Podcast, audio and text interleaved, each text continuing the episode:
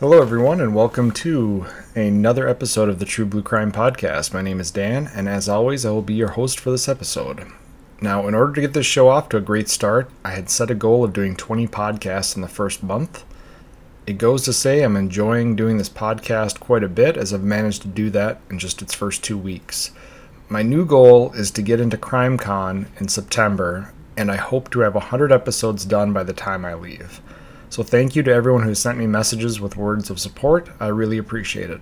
For the disclaimer, this episode will include crimes against children, so listener discretion is advised. If you'd like to get updates about what the podcast is up to, please like and follow the True Blue Crimes Productions Facebook page, and more information can be found on the show's website. If you'd like to email me directly, my email is truebluecrimeproductions at gmail.com. And if you can, please support the show via Patreon at True Blue Crimes Productions. For no cost whatsoever, please rate and review the show on whatever platform you're listening to. And without any further ado, let's dive into this episode of True Blue Crime. As this is the 20th episode, it's our second international episode. This is the 20th episode of the True Blue Crime podcast. As a result, it's going to be our second international episode. And a big shout out to Google Translate for all its help with the French and Belgian articles on this case. I do apologize in advance for my horrible attempts to pronounce some of the names in this episode, but I'll do the best that I can. The Ardennes Forest is possibly one of the most famous plots of trees and hills in the 20th century. It played a major role in both world wars, with the famous Battle of the Bulge being fought during the brutal winter of 1944 in the region.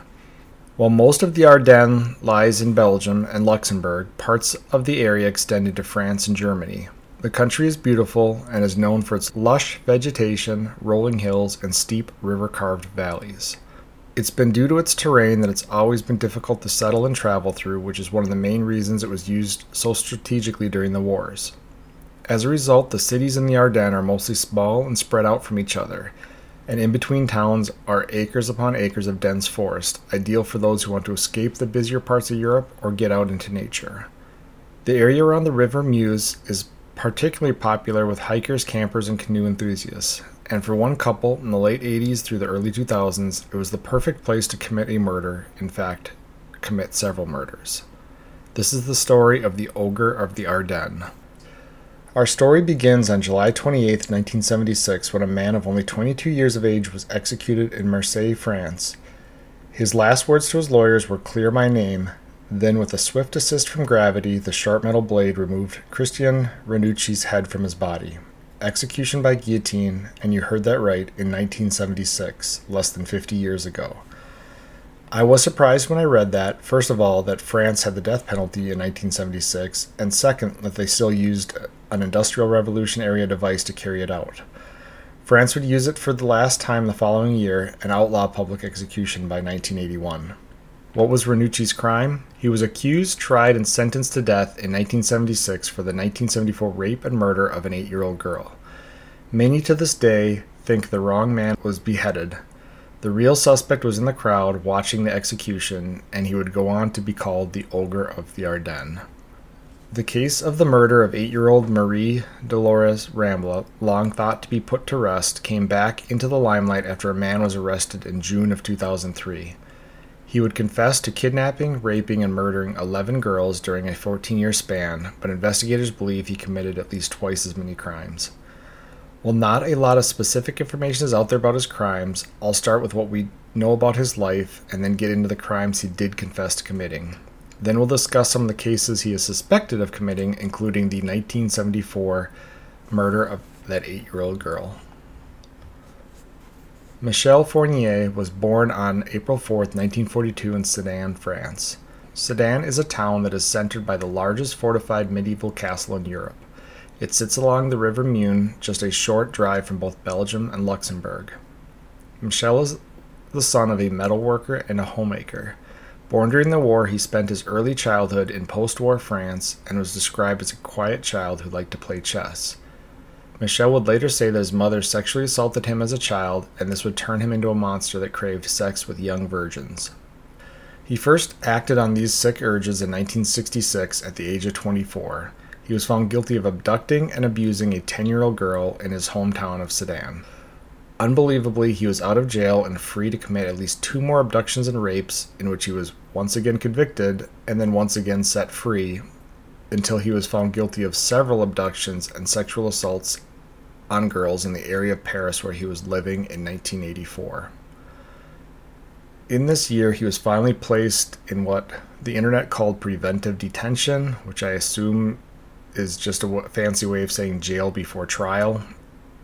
And it is here that he was he started sending out pen pal requests via a weekly Catholic magazine. One day, the now 42-year-old Michel got a rep- got a reply from a 35-year-old twice divorced mother of two children she no longer had custody of. Monique Oliver and Michel began sharing sexual fantasies via their letters throughout his incredibly short prison sentence. He was arrested in 1984 for 11 sexual assaults and abductions on underage girls. He was found guilty in a trial in 1987 and was sentenced to just seven years in prison. But having already served three of these years, and with the judge suspending most of the rest, Michael would get out of prison four months after he was convicted of these terrible crimes. So on October 26, 1987, he walked free from prison and into the waiting arms of Monique. Now, this is where I'll take an aside from the story and we'll discuss here in America the, the case we covered, the Terror in California series, talked about how lightly law enforcement and the courts took cases of rape back in the in the 70s here in America. And I I did know that it continued into the 80s here uh, to a certain degree, but here we're seeing that it's not just an American issue. This was an issue all around the world. And for a man to have abducted and sexually assaulted three young girls between 1964 and 1984 and not be locked away for the rest of his life, that alone has me extremely angry. But then to tell me that you now have him sometime between his third conviction in 1984. He's has committed 11 more of these abductions and sexual assaults of underage girls, and he's going to serve roughly three and a half years and then be set free. There's nothing to indicate that between 1964 and 1984, after being arrested and convicted three times, that he was going to change his behavior. So I, I don't understand at all the idea that letting him out after three and a half years means he's going to be rehabilitated to the point that he's not going to do this again. But clearly, these were different times, and I only hope that with all the changes we've made and progress that we made in, in the criminal justice system, that something like this doesn't happen again. Now, I don't know if they weren't reading these letters between Monique and Michel. I believe that almost all prison mail, if not all prison mail, at least in America, is censored so that jailers know things such as escape attempts or people trying to smuggle stuff into prison. It just, to me, it just, it again baffled me that they made plans during this time that Michel was in prison that Monique, first off, that Monique would, or that Michel would kill Monique's husband because apparently I'm assuming she didn't want to be divorced a third time and I'm just speculating here, but maybe there was some life insurance money or some type of government assistance money available for her if her husband was killed or, or died. Ultimately, Michel wouldn't kill her husband, but I just can't imagine that the combination of Michel's basically telling her in these letters that he needs help from someone uh, to help him abduct young girls, and she's agreeing to this, and he's agreeing to kill her husband, and yet he's deemed this model uh, prisoner and therefore released early from his sentence. It just, again, to me, it just seems like a complete fail on every level of the justice system. But this is the truth, and in October 26, 1987, he is free to walk away from prison. Now, as I said, he'd never followed through with his promise to kill Monique's husband, but she is going to follow through on her promise to help him abduct and rape young girls. I figured the easiest way to do this, even though timeline's kind of all over the place depending on which article you read or how you research this, but I'm just going to go through his crimes in chronological order and then we'll discuss afterwards some of the uh, of how this all falls into the actual investigation timeline. On December 11th, 1987, and this is again just a month and a half after he got out of prison, at 4:45 p.m., 17-year-old Isabella Laville disappeared on her walk home from school. It would later be determined that the couple had seen Isabel earlier in the day and decided she would be the target. They made a plan in which they drove separate vehicles, and Monique stopped to ask Isabel if she could provide her with directions. Isabel, likely seeing a 35 year old woman alone in a car, must have decided it would be safe to do so and it would save her a bit of her walk, so she got into the car. Now, a short distance down the road, Michel was waiting by his car. He had staged it to look like the car was broken down, and Monique stopped to offer him a lift, acting like she didn't know him. Michel got in the back seat, and when they were sure no one was around, he strangled Isabel with a rope while Monique sedated her with the drug Rohypnol. They drove to their home, where Michel raped and killed Isabel via strangulation. They then dumped her body down a decommissioned well in a nearby town. Her remains would lay there for over 20 years until Michel or Monique confessed to police where Isabel's body was, and it was recovered on July 11th of 2006. Their second crime is actually going to set them up financially to commit a lot of their other crimes. For their second crime, a cellmate of Michel had robbed several banks before the cellmate was arrested. Now, on the Wikipedia page, it said this cellmate was part of a large group of guys doing bank robberies. Although, when I looked at the Wikipedia site for that group, this guy's name wasn't mentioned. But regardless, the idea is that he shared a set with a guy who had robbed banks and that guy gave his wife Michel's information when she was looking for some help. So this this woman named uh, she's 30 years old named Farida Hammiche got a hold of Michael and asked her to help him dig up part of the haul from one of the bank robberies. Michel sees an easy way to to get some cash. So he drives with Farida to a cemetery and this is where the crew had buried some gold ingots and coins. For helping Frida dig up the gold and hide it in her apartment, Michel was given 500,000 francs, which was equivalent to a thousand US dollars in 1987, but in today's dollars it'd be about $2,500. Michel, realizing there was a lot more money than what he received, concocted a plan to lure Farida out of her home to talk to him and when she showed up, Michael strangled her, buried her body, and then broke into her apartment and stole the entire load of gold and gold coins. The total amount stolen isn't known, but it was enough money for the couple to buy a chateau, better described as a century old country mansion in a remote area of the Ardennes forest. If you go on Wikipedia, you can actually look at this chateau, and I was picturing like a little ski chalet or like a cabin off in the woods. This thing is looks like a country manor house, kind of like a mini castle, I guess, that was built by the mayor of the town back in the late 1800s as a hunting shack. But it looks to be what you would picture as a a lord's manor or estate from kind of that that turn of the century time period. And the other thing when I was researching that group that was robbing banks that this guy was supposedly a part of, uh, it said somewhere on there that they robbed banks for several years and were pretty successful at it, and that their haul was somewhere in the range of $30 million.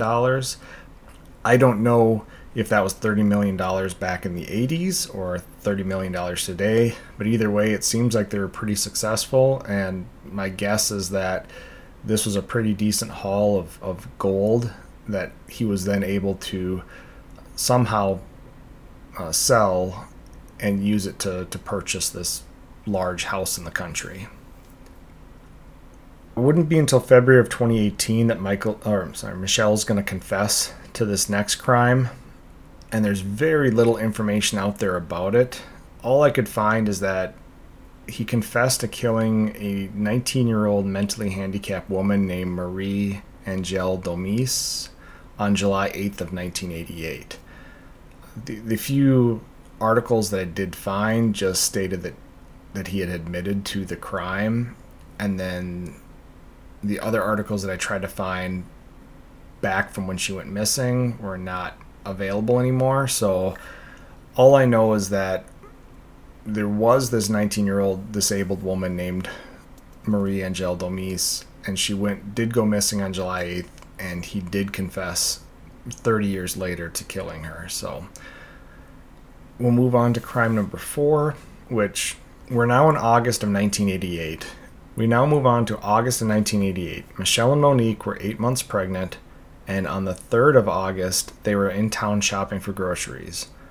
It's here that they came across 20 year old Fabienne Leroy.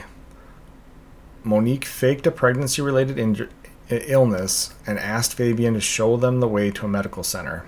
Fabienne agreed, and Michel drove to a remote area of the Ardennes where he raped Fabienne and then shot her in the chest with a sawed off shotgun. They left her body there and it was discovered later that day. Now, for the fifth crime, we're going to go to January of 1989. 21 year old Jean Marie Desramault was riding the evening train when a middle aged Michel struck up a conversation with her. She would meet Monique and Michel on March 18th at the train station, and they invited her over to their house for dinner. During the drive, Michel asked Jean Marie if she was a virgin, which she said she was not, and that she had a boyfriend. This enraged Michel, and he attacked her and attempted to rape her. She fought him off enough that he could not rape her, but he instead decided to kill her and strangled her. They then drove to the chateau and buried her body in the garden. Her remains were discovered on July 3rd of 2004. In July of 1989, Michel and Monique were married. Now, I didn't find anything about the husband that Monique wanted Michel to kill at this point. I assume that she just she had to have divorced him at some point by now because they're going to get legally married in July 1989 and that year in December they're going to commit their sixth crime when they drive into Belgium with their now 1-year-old son. They drive around until they saw 12-year-old Elizabeth Brichet who was walking to her friend's house. They waited until she started to walk home and waved her down, telling her that their son was having a medical emergency and needed her to show them how to get to a medical center. Elizabeth agreed and went with the couple and their son. They took the young girl to their chateau where she was raped and killed and buried next to the body of Marie Desmoulins. Her remains would be, also be recovered on July 3rd of 2004. The seventh crime is going to occur when 21-year-old Joanna Parrish's body was found on May 17th of 1990. She was a British tutor and language student who had been working in the Burgundy area of France. After placing an advertisement in the paper offering English speaking lessons, she was contacted by Michel and arranged to meet him. He raped, beat, and strangled her before dumping her body in the Yonne River, where it would be found the next day. Now, although Michel confessed to her murder, he died before he could stand trial for this one. Monique is expected to stand trial for her murder later this year. Their eighth crime occurred on November 21, 1990. The couple was in court in the town of Nantes in western France for charges of burglary. I couldn't find any record of the crime, the court, why they were in court for this burglary. And then I started thinking down the track of have they run out of money from when they took the the bank loot and now they've converted to another type of crime. But again, I couldn't find any information about it. All it said is that they were in this town that day to appear in court. And after they left court, they saw 13 year old Natasha Dene walking home. They lured her into a van asking for directions. Then they drove her to a secluded beach location where she was stabbed with a screwdriver, and evidence shows that Michel raped her after her death. A neighbor of Natasha's was arrested for her murder, and during a search of his home, they found several members of a terrorist organization being hidden there. It was surmised that Natasha found out about the group and was killed to keep her quiet, but the neighbor committed suicide in jail before trial. After this murder in 1990, Michel and his family are going to move to Belgium in the early 90s. Michel would later claim he did not commit any rapes or murders after Natasha and until 2000, but investigators are still working to link him to missing girl cases in the area during the 1990s. Despite denying committing any crimes during the 90s, Michel did admit to three more crimes between 2000 and 2003. The ninth crime that he admitted to was that he claimed to have lured 18-year-old Celine Saison into his van on May 16th of 2000 in a town on the French and Belgian border. He then drove her back to Belgium and stopped to rape her, strangle her, and dump her body in the woods, where it was discovered by mush- mushroom hunters two months later. His 10th crime came around when he was returning to his hometown of Sedan on May 5th of 2001. Michel claimed to have abducted 13-year-old Mananya Thumpong, a French girl of a Thai immigrant family. He had met her a few weeks prior and had given her a ride home from the library and talked to her about his son, who was close to her age at this time. Now, I couldn't find out why, if he already had her in the van the, the weeks prior, why he wouldn't have just committed a crime then, but maybe timing wasn't right, or maybe there's somebody else in the van and it just didn't reference that. But he's going to return to this town where he again finds Manana and offers to give her a ride to meet his son. She agrees, and he drives to Belgium where he rapes and kills her, and her body was found almost a year later. In the final uh, murder that he confesses to, Michael claims to have abducted nine year old Estelle Mouzin from Guermantes, France on January 9th of 2003.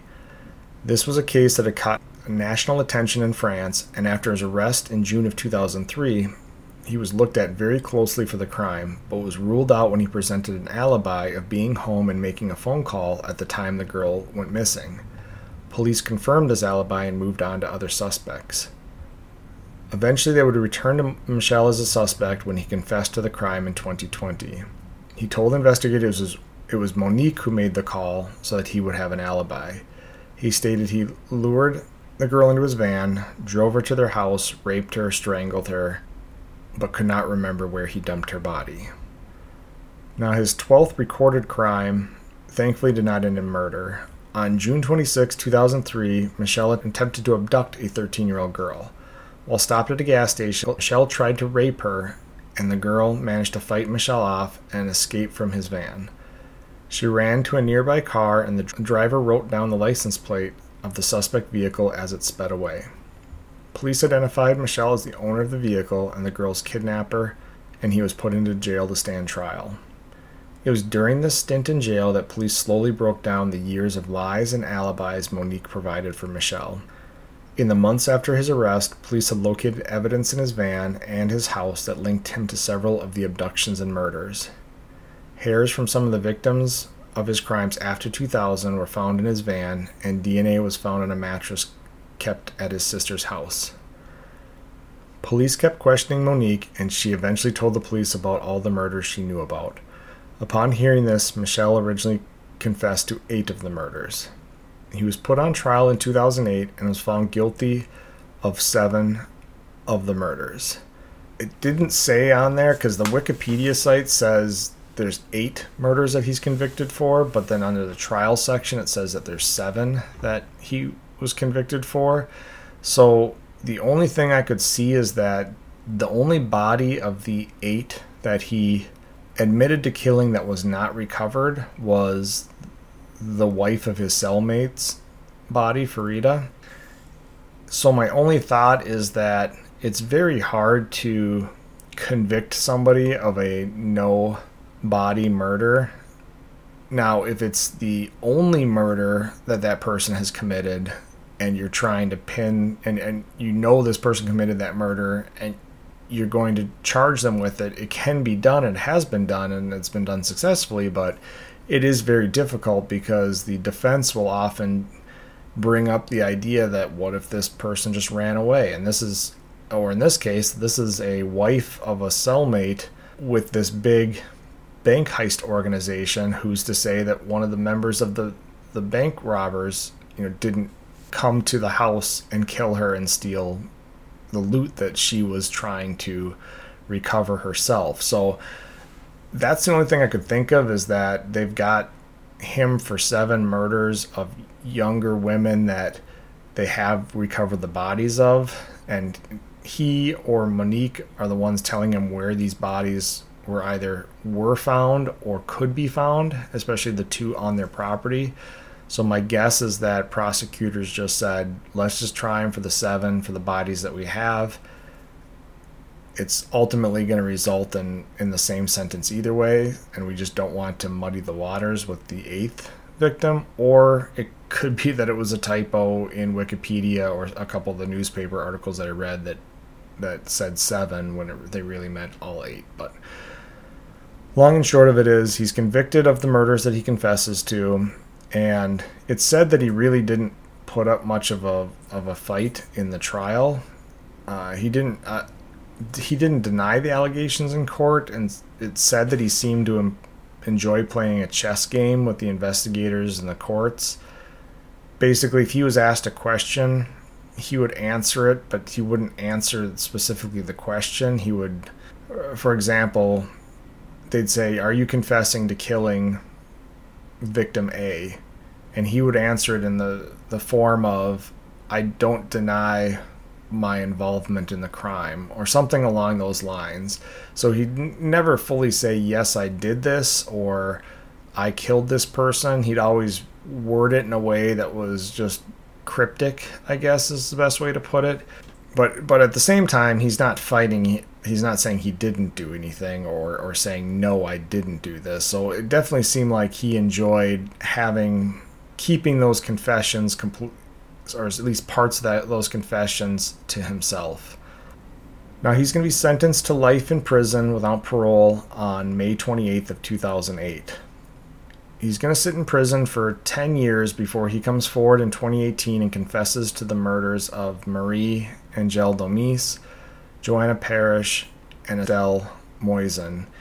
So in 2018, he's going to confess to the murders of Marie Angel Domis. And that, remember, that was the mentally handicapped girl. They never found her body, and there wasn't a whole lot of information about this case, but he clearly had enough information that they felt that he could be responsible, and ultimately he would was to, going to be to stand trial for this for that murder. He admitted to the murder of Joanna Parrish and Estelle Mouzin, the nine-year-old girl, was covered so much in the news.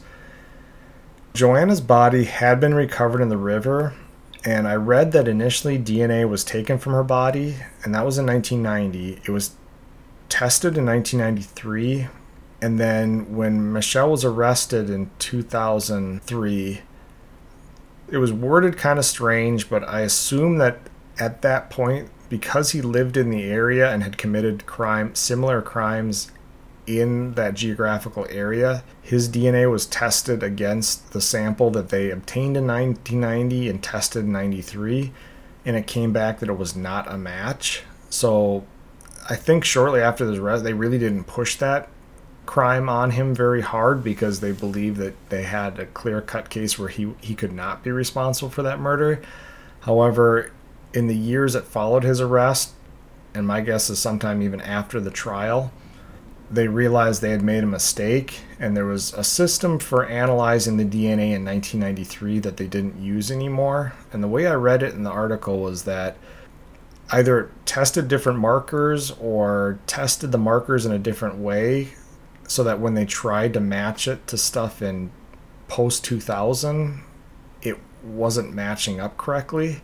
So it wasn't that it wasn't a match per se, it was just basically they were comparing apples and oranges at that point in terms of, of the information taken from the test in 93 to what their information they're getting from Michel's sample, you know, post 2000. My guess is at some point they must have realized this and then done some further testing, but it did sound like whatever was done back in 93 there wasn't going to be a way to really confirm because something about there was it was a mixture of samples. And, and again we're thinking back to it's collected in 1990 dna although we know about it the procedures for preserving it and everything are not the same as they are today. So it's very possible that there was some cross contamination with the DNA sample or some issues with the collection itself to the point that the sample, and, and, even it could be that the sample was not stored properly between 90 and 93 when it was tested. And again, we don't know when it was tested if there was any issue. So the fact that this wasn't a match. My guess is at some point they had to say he's still a viable suspect, and they went back to him to see if he he would admit to it, and he did. So they now have him on Marie's murder, Joanna's murder, and Estelle's murder. And again, with Estelle's murder, it just it does seem strange. There were other parts of the investigation. It wasn't like they just looked at it and said, "Oh, well, there's a phone call from your house at the same day and time that this girl's being abducted some distance away, so there's no way that you can be in two places at one time." There were some other things, uh, eyewitness accounts of a man in a van that was driving around the area asking girls questions before Estelle was kidnapped, and they showed some of the eyewitnesses pictures of Michel, and they said that it was not the guy. So again, it can be a case where some guy who's legitimately asking people questions happens to be doing so before kidnapping occurs, and then when the kidnapping occurs, and when they ask eyewitnesses to look at pictures of a guy who's completely unrelated, the guy that they saw, to the guy that possibly did the kidnapping, the guy that didn't see, of course, you know, there's a chance that those pictures aren't going to match up. So the long and short of it is they now have him on 11 confessed murders between 1987 and 2003, but he is going to die in prison on May 10th of 2021 before he could stand trial. Police have announced they plan on trying Monique for her role in the crimes because she admitted that she lied to police about the phone call. She was the one making the phone call at the time that the little girl was taken, and this was part of a plan between her and Michel that she would make this phone call and he would be doing the kidnapping around that time so that he, it would be a built in alibi for him. And then it said that she admitted to helping detain the girl in their house before Michel killed her, and then she helped with disposing of the body. So Monique will likely face more charges. She was sentenced to, I want to say it was 40 years in prison. And I don't know how that works with their parole system because she was charged as an accomplice on the murders. She wasn't charged with the actual murders. But it may be something where she's going to be looking at spending the rest of her life in prison if they can put more of these charges, especially her assistance with detaining the nine year old before she was killed to make sure that Monique doesn't doesn't ever get out of prison. Now let's take it all back to the beginning of this episode. We talked about in June of 1974 that eight year old girl who was taken from a Marseille housing estate. Witnesses saw a man in a Peugeot 304 take the girl. The man executed for a crime happened to drive a Peugeot 304, so that was convenient in that he roughly matched the description, and this is the vehicle that he drives. Police are going to put that together and among some other items of evidence, but mainly it's going to be that, and he's going to be arrested. It was said that there was afterwards there was a lot of flaws in that investigation, but we'll get to that later. It just so happens that at that in 1974, Michel was driving that same exact uh, make and model of car. It was also known that he vacationed in Marseille during the time of the kidnapping and murder. And then there's the fact that there's this photo of a guy who looks exactly like Michel in the crowd at this public execution where the guy's getting guillotined. Without even knowing about potential for Michel to be involved in this crime, people were uneasy about the murder conviction and execution of this guy within months after the execution. Actually, was I think it was even during the trial. There was a lot of speculation that this guy likely was innocent, and the police were just pushing us through because there was such public outcry over this this little girl being raped and murdered and killed.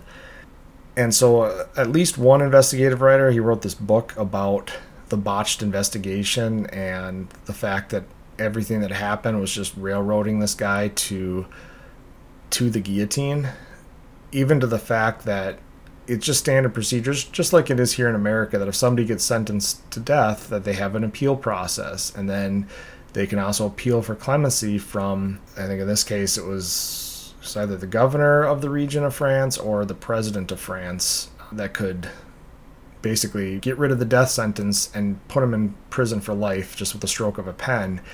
And it said something in there about how usually it takes this was a process that could take months or years, as I'm sure the aides to the whoever's making this decision is looking into all this stuff and providing this person with the full information. And in this case, it was one of the shortest periods in which, from the time the file landed on his desk to where he basically said, "Nope, this is this execution is going to go through," was was just a matter of weeks or something along those lines. So a lot of people felt like this guy just got the short end of the stick when it came to this investigation and he wasn't wasn't responsible and there wasn't any direct evidence. And that was the other thing is everything against him was circumstantial. It was because he drove a similar car and because eyewitnesses said he looked like the guy that took the girl and because he happened to be somewhere nearby there was nothing directly linking him. No fingerprints no anything. So when this book hits, it becomes kind of a sensation, and everybody realizes that likely an innocent man was guillotined for this girl's young girl's murder, and it actually turns the tide of public opinion on on the death penalty in France to the point that it's abolished in 1981, and it's mainly because of this case.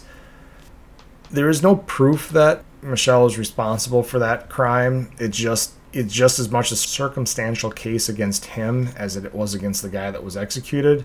But knowing his history, knowing that he's active during this time period, because this is right smack dab in that middle in 1964 to 1984, where he's out doing this abduction deal with at least known 11 other girls.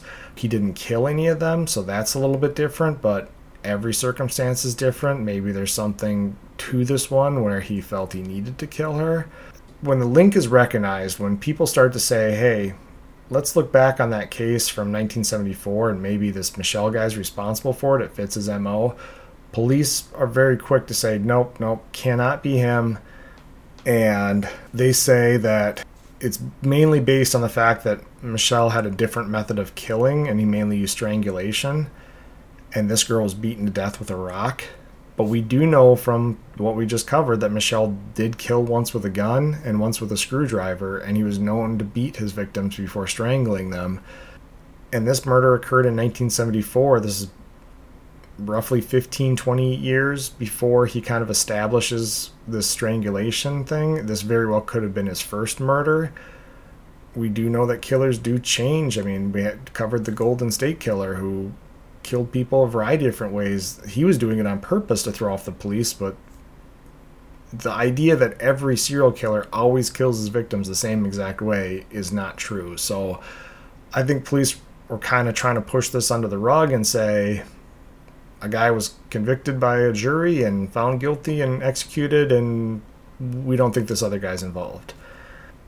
And then some people would also point to the fact that, oh, well, he admitted to all these 11 other murders, why wouldn't he admit to that one? And my thought on that is that he enjoyed that chess game. He did it with he only admitted to eight murders the first time around, and then all of a sudden it's three more murders after you know after 10 years he comes forward with three more murders i think he liked the idea that he had information that the police didn't and that he was kind of sitting on this quote unquote gotcha information in this case would be the ultimate gotcha if he was able to come forward after that many years and say, "Oh, remember that little girl in Marseille? Yeah, I killed her, and you killed an innocent guy." Like again, that would for a guy like this, that's the ultimate chess game, the ultimate gotcha. I was able, you know, you guys killed the wrong person. I was even there to watch you kill the wrong person. And I'm not saying that's what happened. I'm not saying that was what was going on in his head, but I'm just saying the potential is there. It makes sense. And at the end of the day, it doesn't matter if he killed that girl or not in 1974. He was still a monster that took advantage of a unexcusably lackadaisical approach to violent sexual offenders and also took advantage of anyone in his life that he could to get what he wanted. That's all the information that's out there in all the research that I did on this case. But before we go, I just want to offer a few thoughts, my thoughts on the case just in general. And the main thing is, I have zero doubts that he's lying about not killing during the 90s.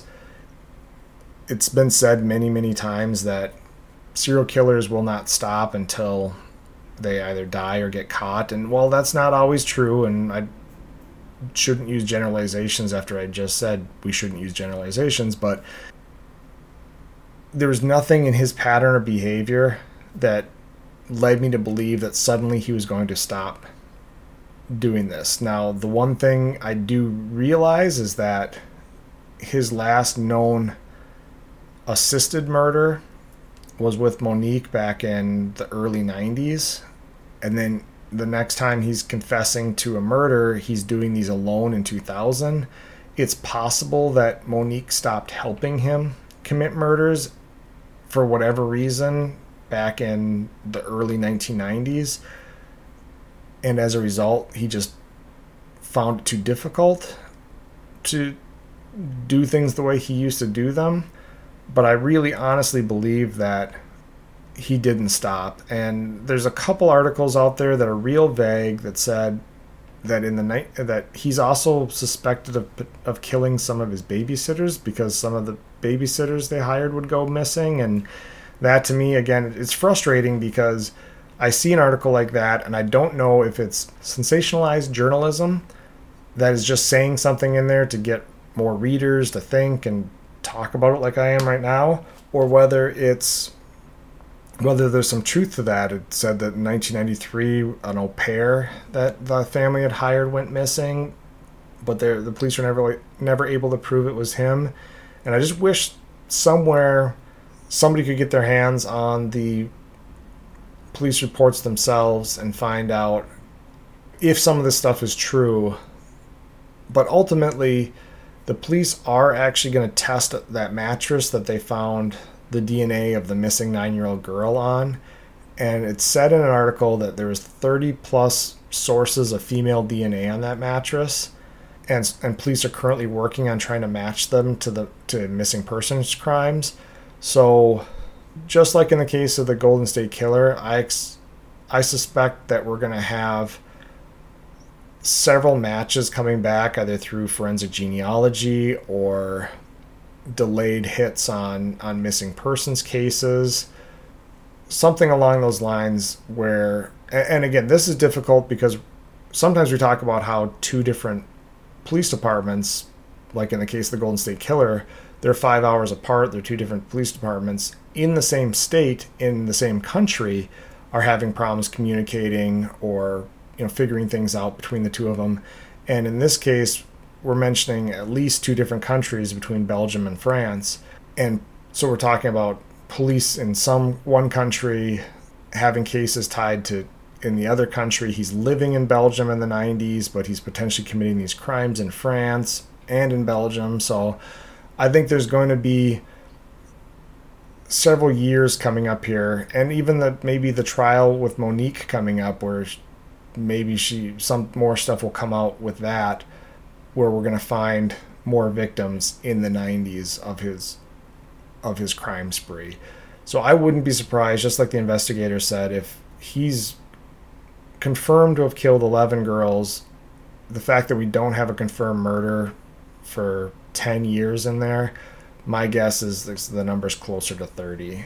And I, I just I hope for the sake of the the girls that are missing, that the victims that he killed that have never been found, that we do get answers for their families and and in some way justice i guess could be served for that so for the hero of this case i selected the 13 year old that fought off michel ran to the car and was able to identify her attacker and put him in prison because without her there's probably a lot more girls that we would be adding to this list because he would have continued to predate on on girls until until he was caught. So the fact that she, at that age, fought him off, had the wherewithal to run to a car and get the license plate and call the police and follow through with identifying him and all that kind of stuff. She's her the name I found in all of the articles I read. They wouldn't give her last name, which I understand. She's 13, but it's Maria Ascension is is her first name. So uh, big thanks to Maria Ascension for being the hero in this case and bringing this absolute monster to the light and preventing any other any other crimes that he could commit. So, so that's it. Again, difficult. These international episodes can be difficult. I purposely chose my first one uh, in an English speaking country uh, out of Australia, so the articles are a little easier to to navigate. Google Translate did help me with this one, but it's just things are just a little bit more difficult, especially the case being now 20 years old and then the crimes being 30 plus years old. A little harder to find the information, but appreciate you guys listening. Stay tuned for future episodes and feel free to write me at truebluecrimeproductions at gmail.com. You can also find me at True Blue Crime Productions on Facebook and support me via Patreon at True Blue Crime Productions. So that's it for today. Thanks everyone for listening. Have a great day. Goodbye.